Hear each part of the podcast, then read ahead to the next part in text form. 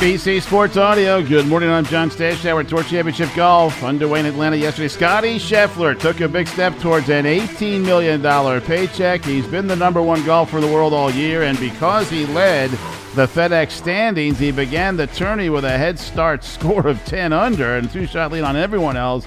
And then he went out and shot a 5 under 65. So he's minus 15 Heading into today's second round, he leads Xander Schauffele by five shots. It was an up and down day for Rory McIlroy. McIlroy very involved with Tiger Woods in those PGA Tour changes that were instituted and a result of so many players leaving the PGA Tour for the LIV Tour. McIlroy was asked about the future of the PGA Tour. You know, the 23 of us that were in that room last Tuesday night, including Tiger, you know, we all sort of you know, we all have to sit down like, okay, what is the best thing for our tour going forward? What can we do to, to help put forward the best product possible so that in 50 years' time the PGA Tour is still thriving and, you know, we can, you know, we can safeguard the, the future of the tour.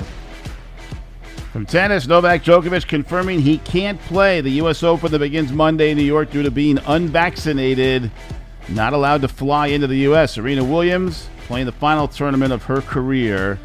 And again, she will begin play. The first round is Monday. She may play Monday or Tuesday. Danka Kovinovic from Montenegro, ranked 80th in the world. That's Serena's first round opponent. Preseason football, Chiefs beat the Packers 17 to 10. Texans shut out the 49ers 17 0. Tom Brady's going to play some tomorrow for Tampa Bay against Indianapolis.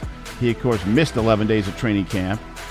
Baseball, Yankees a 13 4 rout of Oakland, so they've won four straight since the struggles. Toronto won in 10 innings in Boston. Tampa Bay beat the Angels. That's six straight wins for the Rays. Houston got a three run homer from Trey Mancini, first inning, 6 3 over Minnesota. Seattle got a three run homer first inning from Mitch Haniger. 3 1 win over Cleveland. Baltimore was down to its last out in the ninth inning. Kyle Stowers his first big league homer. The Orioles beat the White Sox 4 3 and 11. Paul Goldschmidt, two home runs for the Cardinals, an 8 3 win over the Cubs. Aaron Nola, complete game five hit shutout. Phillies over the Reds 4 0. Jacob DeGrom and the Mets beat Colorado 3 1. This is NBC Sports Audio.